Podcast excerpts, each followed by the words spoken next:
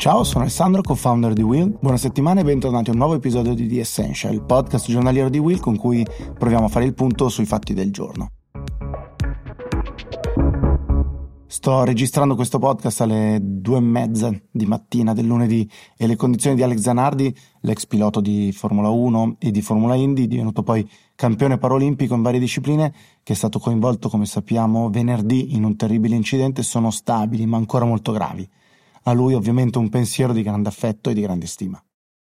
Negli ultimi giorni si è acceso il dibattito sullo smart working dopo le parole del sindaco di Milano Beppe Sala, che ha parlato di questo effetto grotta a cui porre fine, della necessità quindi di tornare al lavoro. Questa espressione di tornare, di ritorno, ha fatto arrabbiare qualcuno che l'ha interpretata come se um, Sala sottintendesse che in questa fase non si è lavorato. Il comune di Milano in realtà ha fatto ampio ricorso al lavoro da remoto e Sala nel video contestato lo contestualizza, richiama il proprio impegno per creare nuove occasioni di lavoro in città, ovviamente in un contesto di rischio ancora sanitario. Sul tema è intervenuto anche il giuslavorista Pietro Ichino in maniera invece piuttosto netta, dicendo che per qualcuno, secondo il suo giudizio, nella pubblica amministrazione lo smart working sarebbe stato una vacanza pagata. Naturalmente di tutt'altro avviso il ministro della pubblica amministrazione Fabiana Dadone, che ha parlato di una proroga dello smart working per il pubblico impiego per arrivare a regime a garantirlo al circa il trenta per cento del personale, ossia ovviamente con attenzione diciamo al tipo di mansione che viene svolto. Secondo me l'aspetto importante sarà l'attenzione che potrà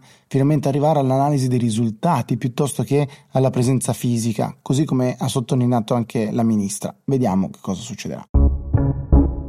Dall'Italia invece nel weekend si è conclusa finalmente la Kermesse degli Stati Generali promossa dal presidente Conte, oltre cento incontri, moltissime sigle professionali di rappresentanza eccetera, anche i giovani del Fridays for Future, le manifestazioni quelle a favore dell'ambiente, e i rappresentanti dei cittadini hanno incontrato il presidente, che però ora dovrà tirare le somme e unire quanto saranno le sue priorità anche le battaglie in Europa, e ce ne sono ancora diverse aperte sul M E S e sul Recovery Fund, su cui come sappiamo i famosi Frugal Four, i paesi che si oppongono a quest'idea di ampliare diciamo le maglie del debito, in particolare Olanda e Austria, rimangono piuttosto freddi e distanti.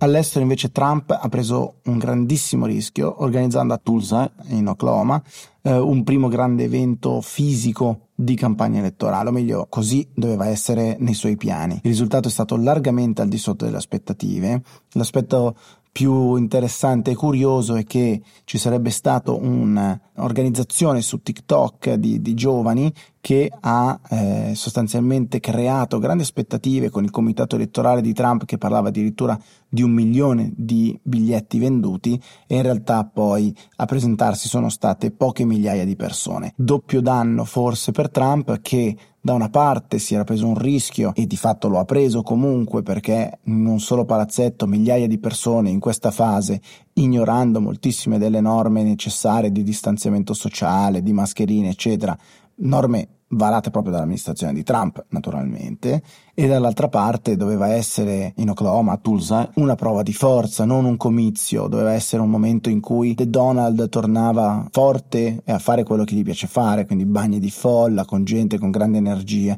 In realtà questo risultato mancato, con le foto che girano del palazzetto semivuoto, rischiano di fare più male che altro alla campagna di Trump, che è già oggi data molto lontana da Joe Biden, il principale sfidante, ovviamente il candidato democratico. Quindi risultato mancato, rischio preso, vediamo che cosa si inventerà The Donald, ne ha bisogno di tirare fuori un coniglio dal cilindro per provare a invertire quelli che sono i sondaggi, almeno al momento.